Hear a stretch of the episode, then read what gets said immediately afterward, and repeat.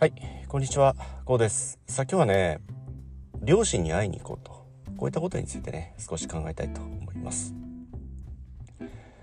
さあどうでしょう、ご自身は、ご両親ね、ご健在でしょうか。もしね、ご健在でありましたらね、ぜひご両親にね、会いに行っていただきたいんですよね。これ何が言いたいかというと、その両親に会いに行くって、ある意味では自分自身がね、子供に戻る時間といいますかね。親にとって子供って、いくつになってもね、いくら年齢を重ねてもやっぱり子供なんですよね。ですのでその両親、例えばそれが実家であったりね、様々かと思うんですけど、両親にね、会いに行くということをね、ぜひ、心がけていただきたいんですよね。もちろん同居してるよっていう、毎日顔合わせるよっていう方はね、それはそれに越したことはないわけなんですよね。その場合でしたらね、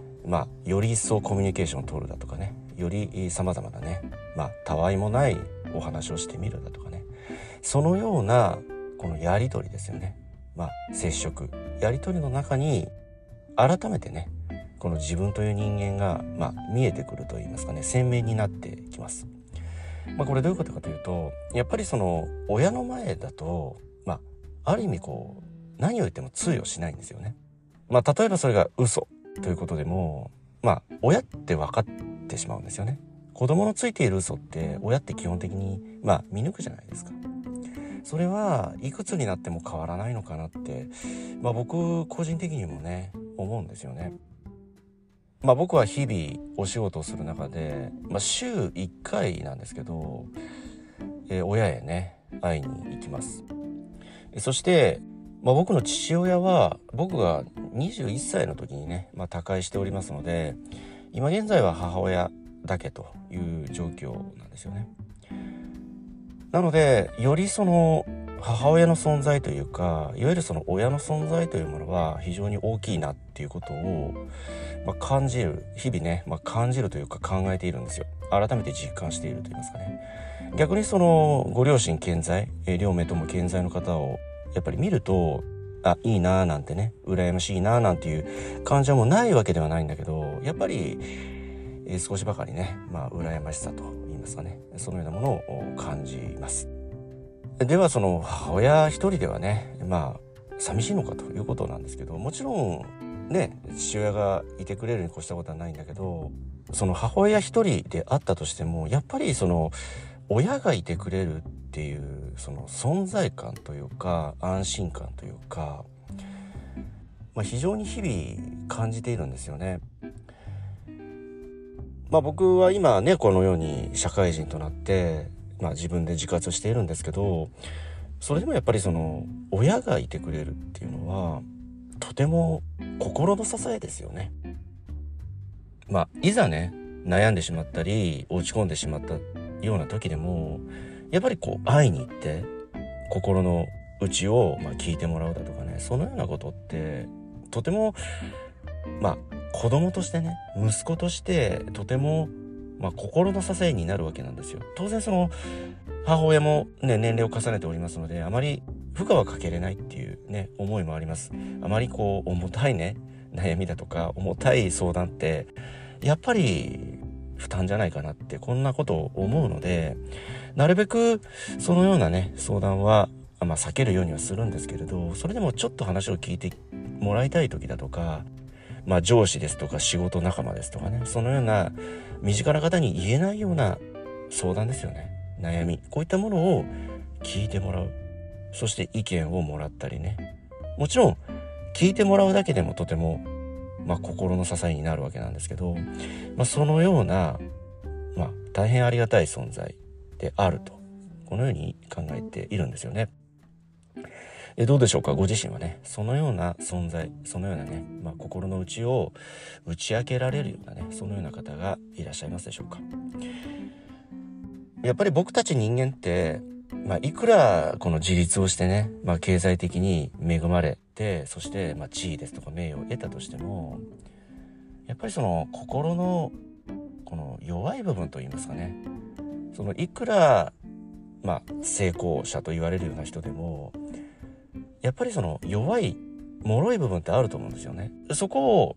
見せない、人に出さない、見せないようにしているだけであって、そのような部分って必ずあるはずなんですよね。そのようないわゆるそのウィークポイントってとても脆いし、逆に言うととても大切にしたいところ、大切にしたい部分だと僕はね考えているんですよね。そのウィークポイントがあるからこそ、僕たち人間って当然強さもあれば弱さを兼ね備えている、その総合体が僕たち人間じゃないですか。そこに感情の豊かさであったり、他人の辛さですとか悲しみを分かち合える共感力ってあると思うんですよね。その強さと弱さの心の内といいますかね、その深い部分に僕はこの人間というものは備わっていると考えています。であるからこそ、強い部分はより強く、そして弱い部分はそこを守ってあげる、このような行動がね、僕はとても大切な日々のね行動であると、僕はこのように考えています。そのためにもね、やっぱりその何でもいいと思うんですよね。今日あった出来事だとか、たわいもないお話ですとかね、そのやり取りの中にコミュニケーションが生まれ、感情の受け渡し、そしてキャッチボールがね行われていくんですよね。そういった中により絆が深まっていく、それが親子であればなおのことね、よりその絆、親と子としての深い絆が、お互いにね社会に出て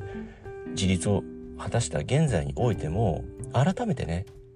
深まっていく大変大切な時間になると僕はねこのように考えています。そのやりとりの中に、自分を見つめ直す、自分をその童心に帰ると言いますかね、一旦子供に帰ることによって自分自身を見つめ直すと言いますか、自分自身を顧みる。そしてそのようなやりとりの中でね、ではこうしていこうだとか、明日からこのようにやってみようだとかね、新たな考えであったり、新たなアイディア、新たな発想力、行動力なんかがね湧いてきたりするんですよね。なのでこの親の存在というのはとてもありがたいものでもあるし、やっぱり親があればこそ安心感、いざとなった時の安心感といいますかね、そのような広い海のような包容力でもってねご自身を包み込んでくれる、とてもありがたい存在、ありがたいものであると改めてね実感できるはずなんですよね。今日はねこの親に会いに行こう、両親に会いに行こうっていうお話をしてきたんですけれど、当然すでにね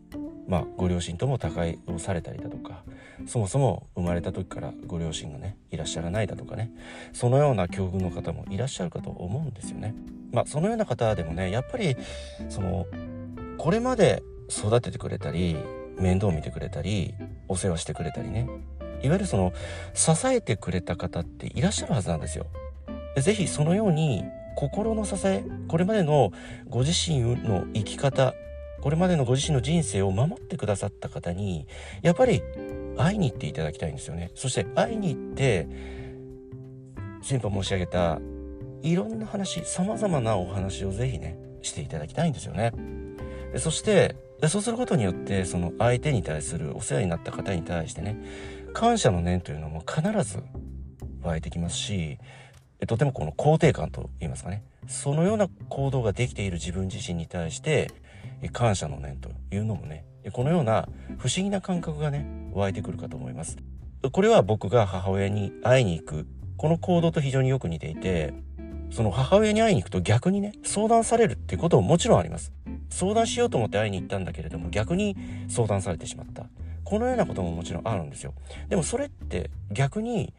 自分って成長してるんだなって、改めてこの自分のね自己成長といった発見にもなるわけなんですよね。それだけ今までもこれからも親ではあるんだけれども、その子供の頃っていうのはあくまでお世話になりっぱなしなんだけれども、